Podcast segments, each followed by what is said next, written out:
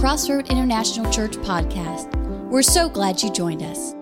It is our prayer that God will use this message to bring comfort to those who are hurting, give hope to those who find themselves in what seems to be a hopeless situation, and to encourage the one who is struggling through a difficult season of life.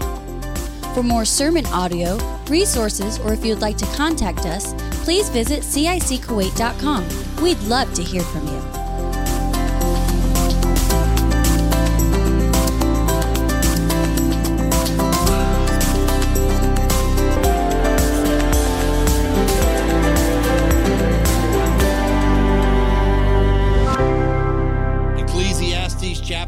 Verses 12 through 26, and chapter 9, verses 1 through 18. And you've got your choice of two titles. I couldn't decide which one I like best, so I'll, I'll leave it up to you. One, is there more to life than work and death? Now, isn't that exciting? Or the second title is Die One Day, Live All the Rest of Them. We're going to find out today that um, Solomon came to a conclusion that everything is just vapor, smoke, vanity under the sun, and it doesn't matter who you are.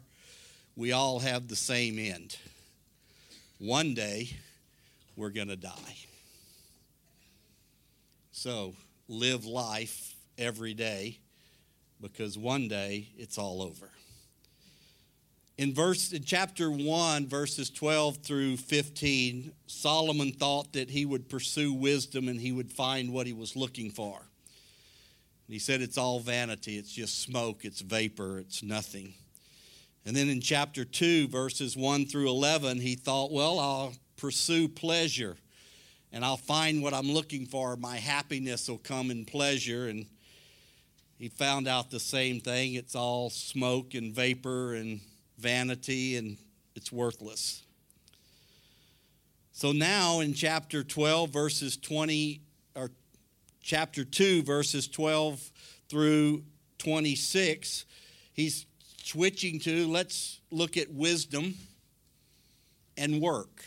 He looked at wisdom and pleasure, and neither of them was what he was looking for.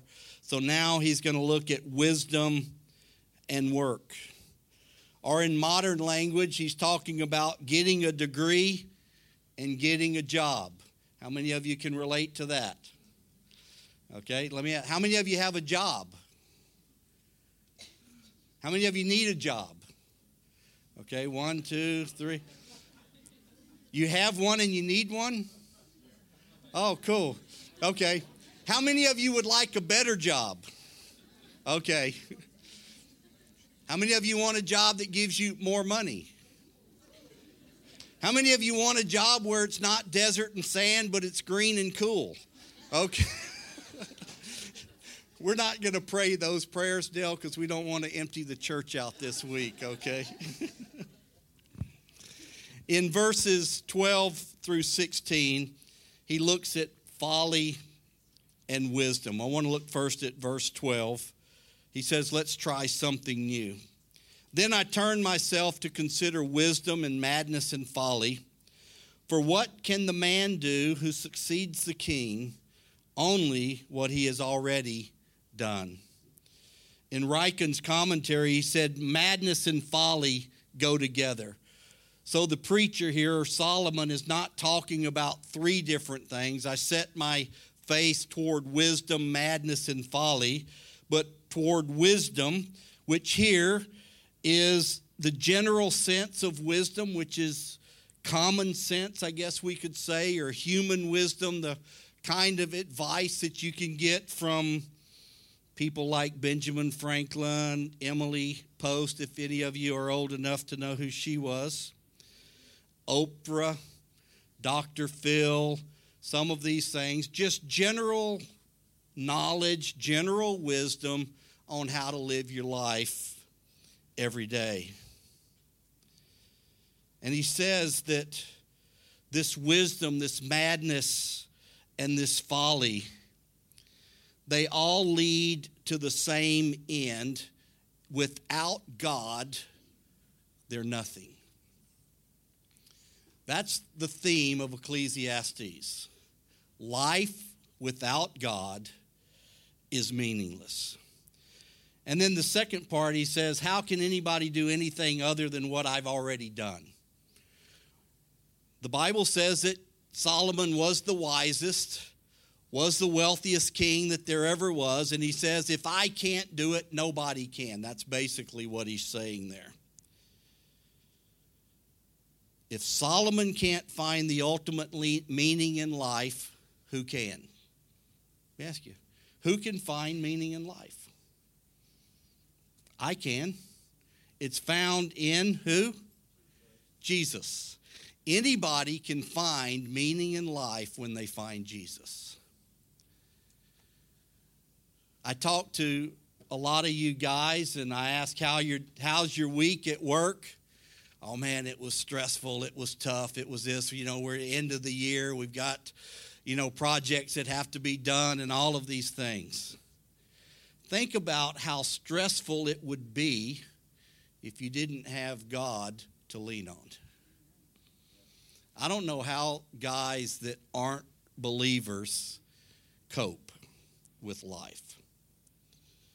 Then in verses um, 13 and 14a, he says, Wisdom is better than folly. Then I saw that wisdom excels folly as light excels darkness. And the wise man's eyes are in his head, but the fool walks in darkness. He said, Wisdom, folly. Wisdom is so much better than folly, like light is better than darkness. Let me ask you how many of you, when you go to bed at night, turn the darkness on to go to bed? Do you turn the darkness on or do you turn the light off? I've never gone to a hardware store and bought a darkness switch.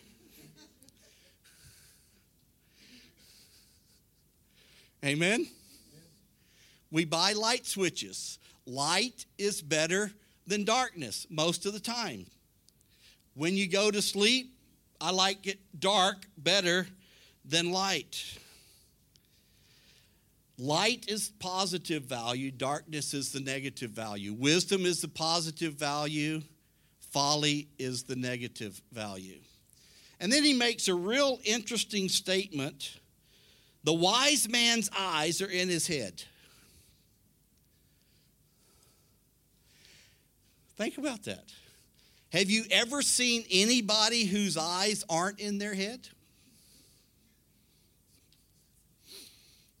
So I guess the wise man has eyes in the head and the fool has eyes in his hand. I don't know. So I don't think he's talking about the anatomy here.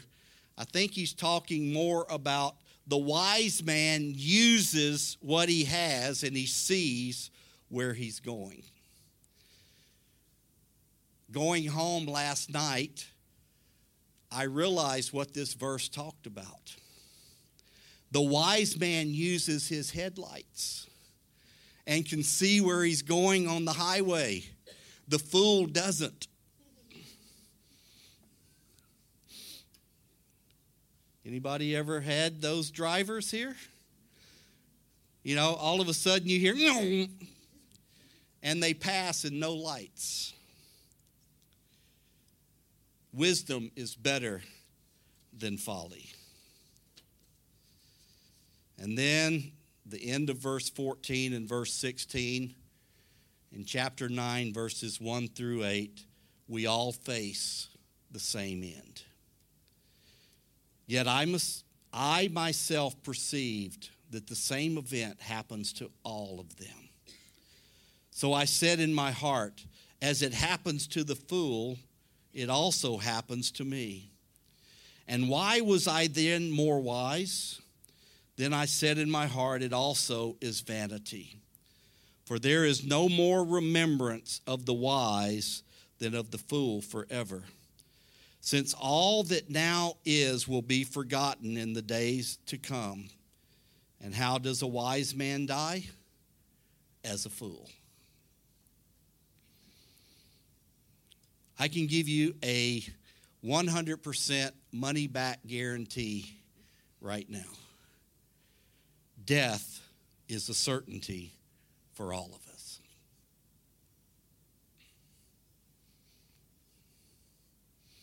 The only exception to that rule would be if Jesus comes back before we get to the end of this life. But each one of us is closer to death today than we were the day we were born. Each of us is closer to death today than we were yesterday. None of us is getting any younger. We're all getting older, and death is a certainty. Sooner or later, we're all going to taste it. Dr. Haddon Robinson was preaching on Ecclesiastes, and I was listening to a, message. And he said, It was terrible one day. I went to a funeral, and I had been listening to this man that I thought was a genius. He was fluent in 34 languages. He could go almost anywhere in the world and communicate the gospel. He said most people only know one language or two, but this man knew 34 languages. I guess the Baskin Robbins of linguistics. Pick your flavor. He said, But on that day, at the end, no matter how smart he was, he was still in a casket to be buried. See, wisdom won't prolong our life, money won't prolong our life. Death is a certainty.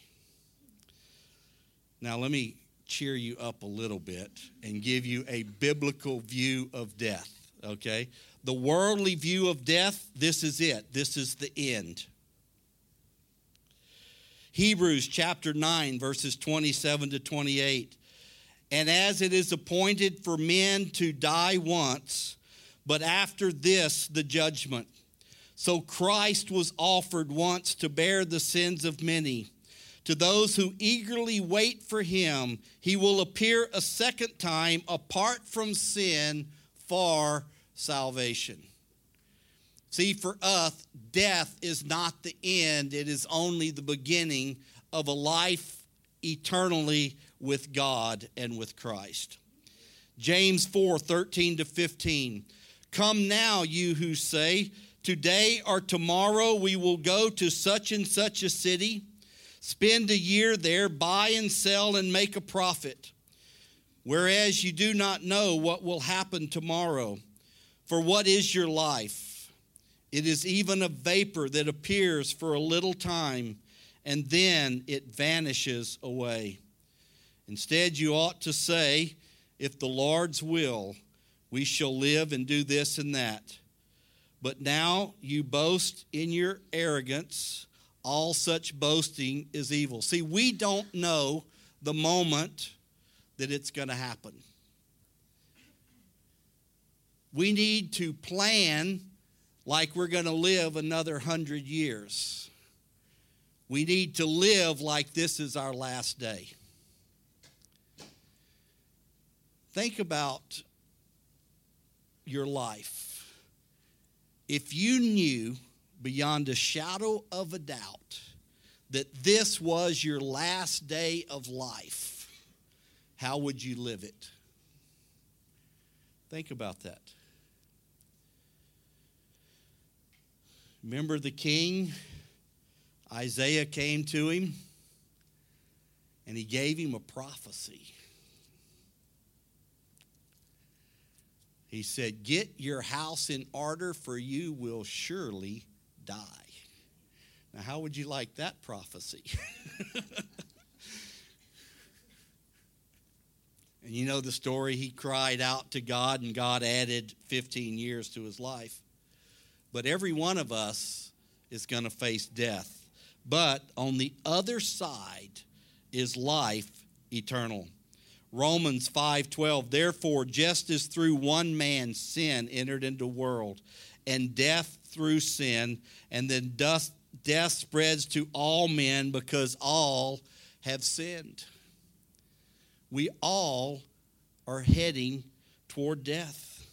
But 1 Corinthians 15 54 to 57 so when this corruptible has put on incorruptible, and this mortal has put on immortality, then shall be brought to pass the saying that is written Death is swallowed up in victory. O death, where is your sting? O Hades, where is your victory? The, the sting of death is sin, and the strength of sin is the law. But thanks be to God who gives us the victory through our Lord Jesus Christ. Amen. The work of Christ completed on the cross changes everything for the Christian when we look at death. Death is not a defeat for the Christian, death is actually a victory. Paul says, My desire is to be absent from the body because then I would be present with the Lord. Paul had a desire to go to heaven. I heard of a pastor in Pensacola, Florida one day. He got up in the pulpit and he said, Who wants to go to heaven? Stand up. And the whole congregation stood up and he pulled a shotgun and laid it across the pulpit. He says, If you want to go now, stay standing. And everybody sat down. Because the reality is, we really, really, really do want to go to heaven, Paul, but not today. Amen? Not this moment. Maybe some mornings you wake up and you're late for work and you really don't want to go and you say, Oh God, Jesus, come back right now before I have to get ready for work.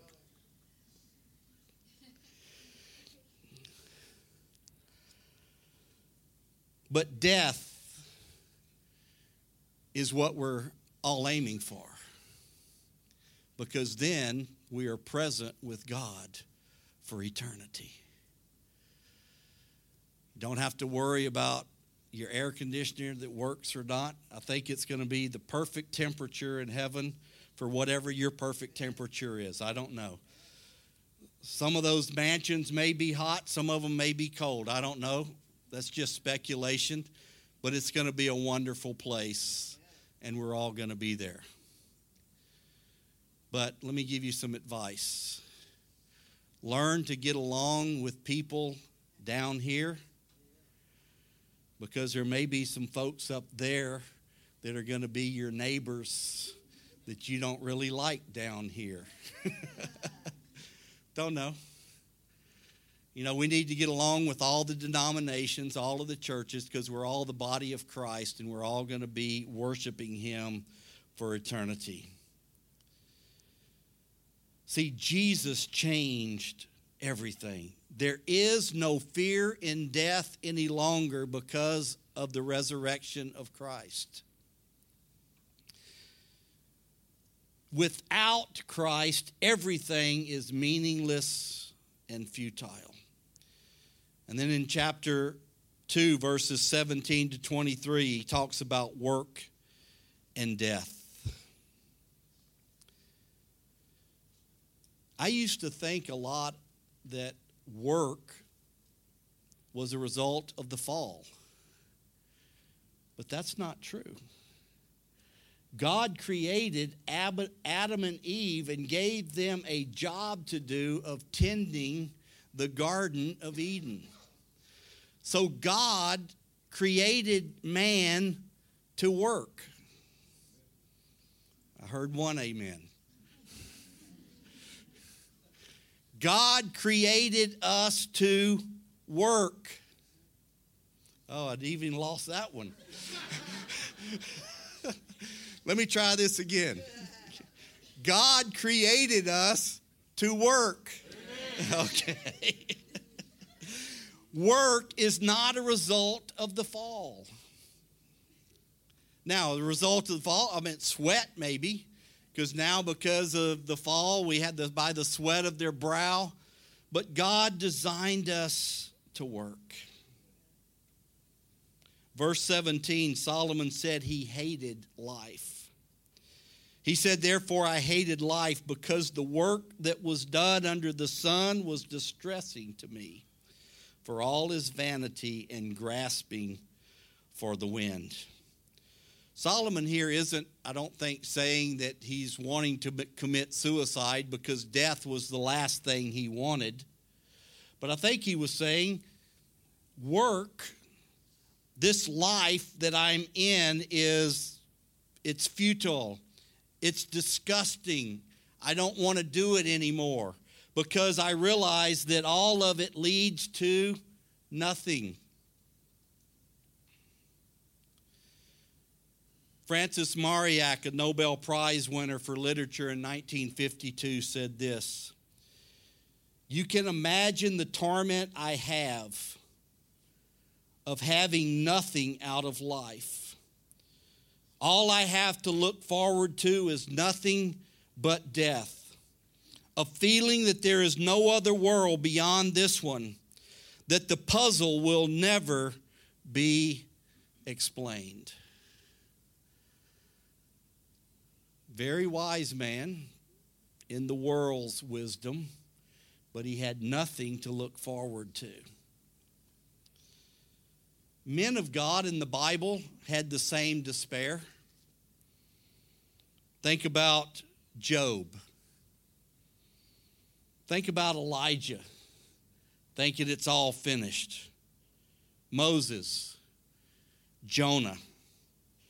Each of these men had times in their life when they despaired even of life. But in all of them, they had an encounter with God, and their attitude was changed, and they went on with what God had called them to do. Many times we maybe don't like the grind every day. But when we look at God, what God has called us to do, and we have an encounter with the Spirit of God, we can continue that grind, that daily activity that He has us in because we know it's more than just about the job. God has us where we are for a reason to be a light in the darkness. So, God has called you where you are. God has a purpose for you where you are. Now, how many of you still want another job? No. that was a setup. Don't raise your hand, okay? But I want to encourage you that when you go to work tomorrow, or go to work on Sunday if you're lucky enough to have two days off a week. Teachers, Contractors, when you go to work tomorrow, okay, thank God for your job. Teachers, when you go to work on Sunday, thank God for your job. When I came to work this morning, I thank God for my job. Amen. Because I know that I know that I know beyond a shadow of a doubt that we are where we're supposed to be, doing what we're supposed to be doing.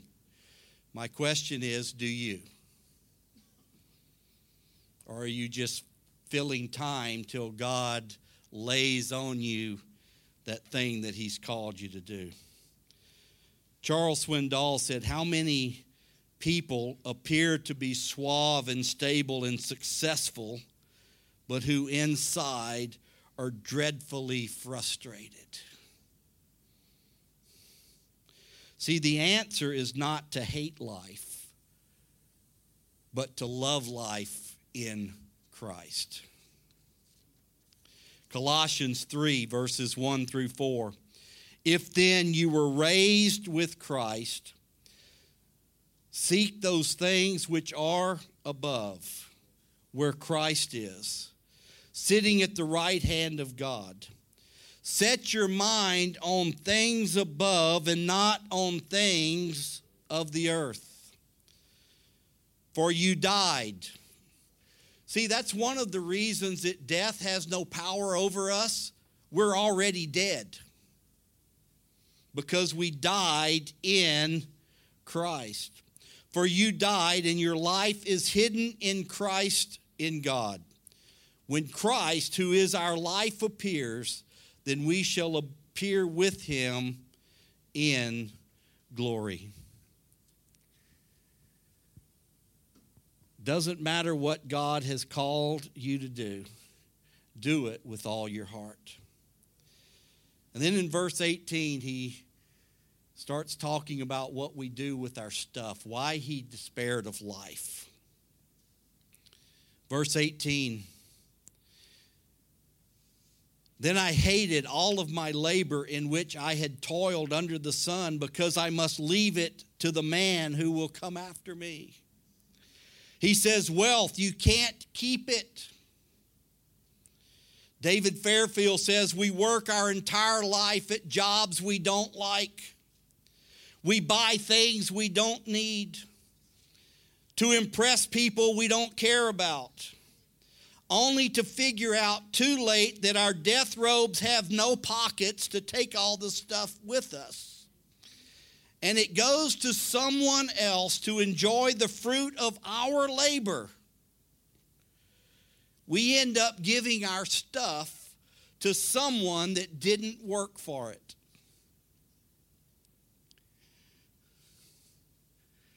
Think about it. And then in verse 19 to 23, and who knows whether he will be wise or a fool? Yet he will rule over all of my labor in which I have toiled, in which I have shown myself wise under the sun. This also is vanity. Therefore I turned my heart and despaired of all of the labor in which I had toiled under the sun. For there is a man whose labor is with wisdom, knowledge, and skill. Yet he must leave his heritage to a man who has not labored for it. This is also vanity and a great evil. For what has man for all of his labor and for all of the striving of his heart with which he has toiled under the sun? For all the days are sorrowful and his work is burdensome. Even in the night, his heart takes no rest. It is all vanity. See, Solomon was concerned that what he had accumulated, he was going to leave to someone that may not be wise with what he left him. And Solomon had a reason for concern.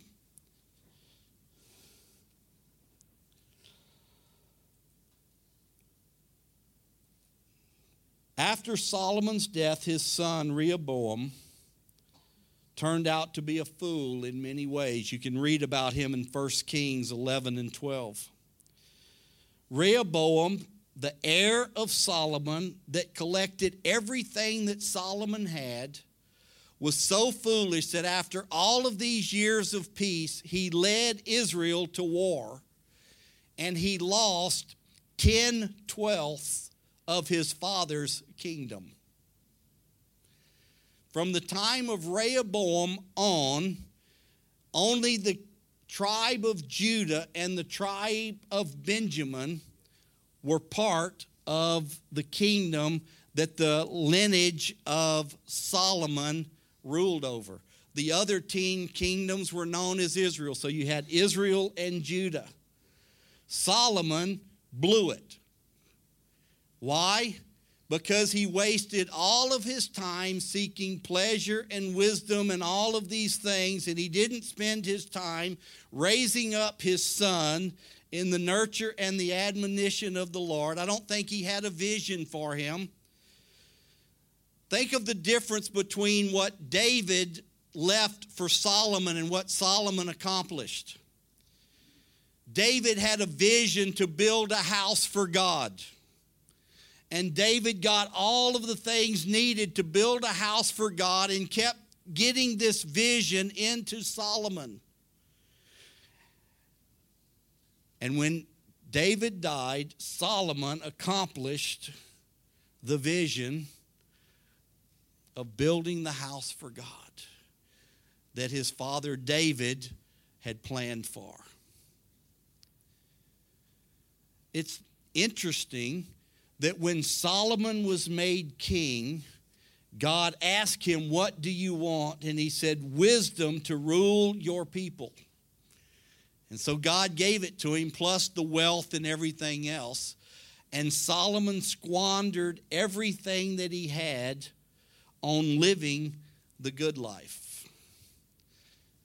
And rather than seeing the example of his father David, who was a man after God's own heart, Rehoboam saw his father's heart was after the things of the world, not after the things of God. See, I can't guarantee what my kids are going to do with what I leave them, but I know that we have done our best to raise them to do what's right in the sight of God. So, parents, I want to encourage you raise your children up in the nurture and the admonition of the Lord. Teach them about finances. Teach them about the inheritance that they are going to get and make sure that they are set up to do well after you are gone. Amen. And then we move in to the good part of this chapter. Chapter 2, verses 24 to 26, and chapter 9, verses 9 to 12, talks about joy and life with God. 226 or 224 to 26 nothing is better for a man that he should eat and drink and that his soul should enjoy good in his labor. This also i saw was from the hand of god. For who can eat and who can have enjoyment more than I? For God gives wisdom and knowledge and joy to a man who is good in his sight.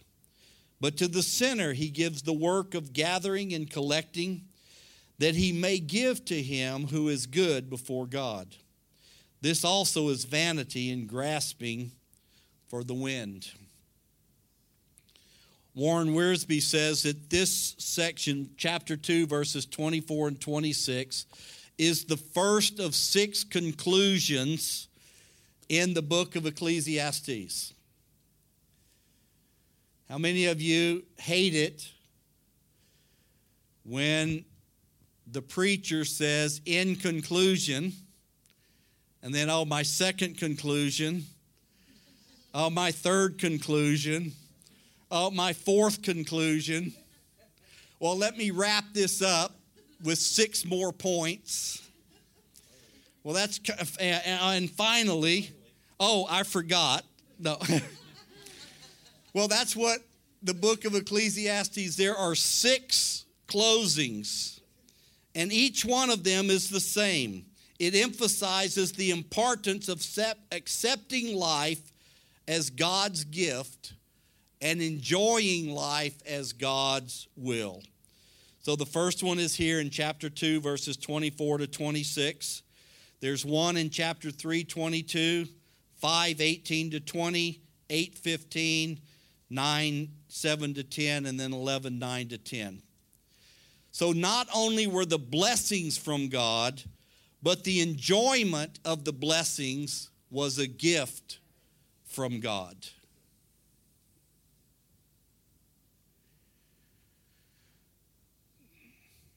I was going to make a statement, but it's hard to make it here because of the work hours we have. It's not that we're workaholics, it's just the contracts that a lot of us have are contracts for a lot of hours. It's better to enjoy what you have than you work yourself to death and put it all in the bank for somebody else to enjoy. So, what I'm saying is live life now, enjoy what God has given you now. Because God gives us the blessings, and then God gives us the ability to enjoy the blessings. So you're in Kuwait, enjoy the heat. Enjoy the sand.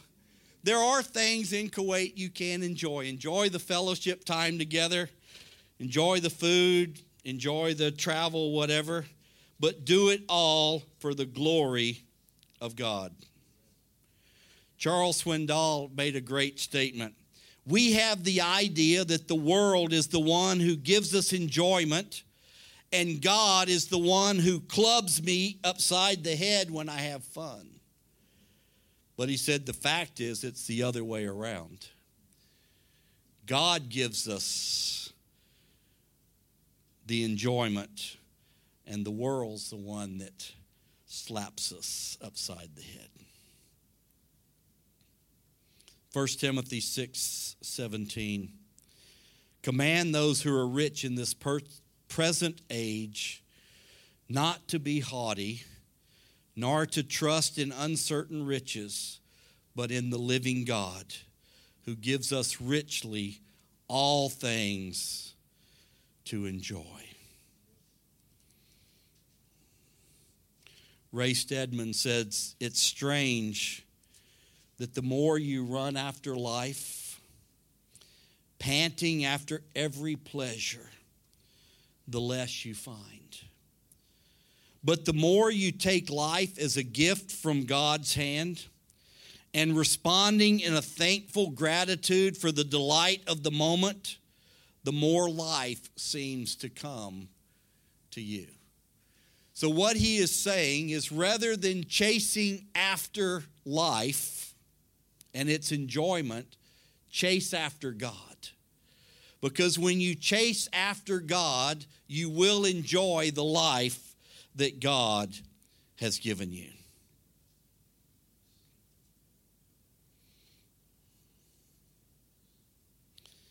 First Peter chapter 1 verses 3 through 5. Blessed be the God and the Father of our Lord Jesus Christ. According to his great mercy, he has caused us to be born again to a living hope through the resurrection of Jesus Christ from the dead, to an inheritance that is perishable, undefiled, and unfading, kept in heaven for you, who by God's power are being guarded through faith for a salvation ready to be revealed in the last time. Because Jesus died one day for us we can live all of the others for Him. This is the hope and the promise for all of those who trust in Christ. I heard somebody say one time on in that verse about it says that we are kept in Christ. He says it's like the files on your computer that are encrypted. They're safe unless you have the encryption code. God has kept us safe. God has encrypted us in the Holy Spirit, and nobody can take us out of His family. Amen. Because we are safe, and heaven is our home. And in closing, this really is my conclusion, okay? I want to give you some questions to think about. So just close your eyes for a moment. And I don't want you to think of your spouse or your kids or your boss or your neighbor or the people that you work with. I want you to think about you and make these questions personal. What is happiness to me? And as you think about that, what really, really honestly makes me happy?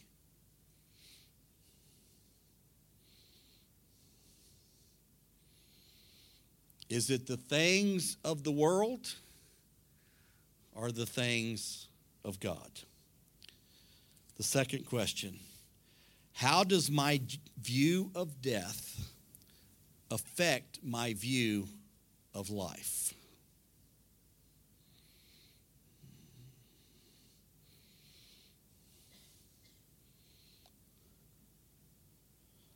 In what ways have I sought to enjoy life through folly.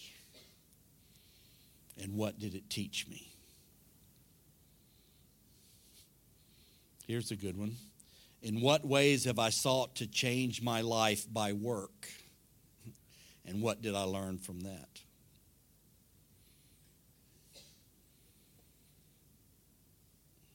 And here's the last one. This is probably the key to this whole thing. Would I say that I primarily see God as a teacher who wants me to learn? Or do I primarily see God as a boss who wants me to work? Or do I primarily see God as a father who wants to enjoy life with me? How do you see God? the teacher that wants you to learn, the boss that wants you to work, or the father that wants to enjoy life with you. Let's pray. Heavenly Father, we come to you in the name of Jesus.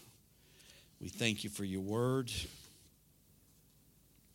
Father, I thank you for the book of Ecclesiastes. It's often very, very repetitive, but it's down to earth. It's very practical. It talks about the things that we deal with every day with our work or learning or just the hassles of life. But Father, we can do all things through Christ who strengthens us. And Father, help us every day to seek after you and not after the things of this world. Because, Father, there is more to life than work and death, and that is to serve you and to worship you and to glorify your name. Father, help us this coming week that everything we do at work, we do it under the idea or with the attitude that what I'm doing is not for this boss, but it's for God. And Father, help us to serve you with a whole heart. Help us to serve you in what we do without murmuring or complaining. Father, help us not go to work every day dreaming of the next vacation. Father, help us to go to work every day saying, Father, what do you have for me today? What assignment do you have for me? that will change someone's life today. Because, Father, you have blessed us with these jobs and you give us the ability to enjoy them. And, Father, we thank you that we can honor you and glorify you and bless you in what we do every day. Father, I pray for the teachers in this congregation that have an opportunity to speak life into those young men and young women that they teach, those boys and those girls. That, Father, by their attitudes, by their lifestyles, they can be a witness of the life of Christ, the love of God the Father, even if they never say a word about the gospel. But Father, let our lives be light rather than darkness. Father, let those that we work with that aren't believers and the students that aren't believers, let them see something different in these teachers' lives. Father, the contractors and the others that have different jobs, it's the same thing. Father, we rub shoulders every day with men and women that are not believers. And Father, let our attitudes, let our work ethic, let our habits be a witness to the goodness of Jesus Christ. Because, Father, you have sent us here and you have placed us in the jobs that we have to glorify you. And, Father, help us to be a witness every day. In Jesus' name, amen.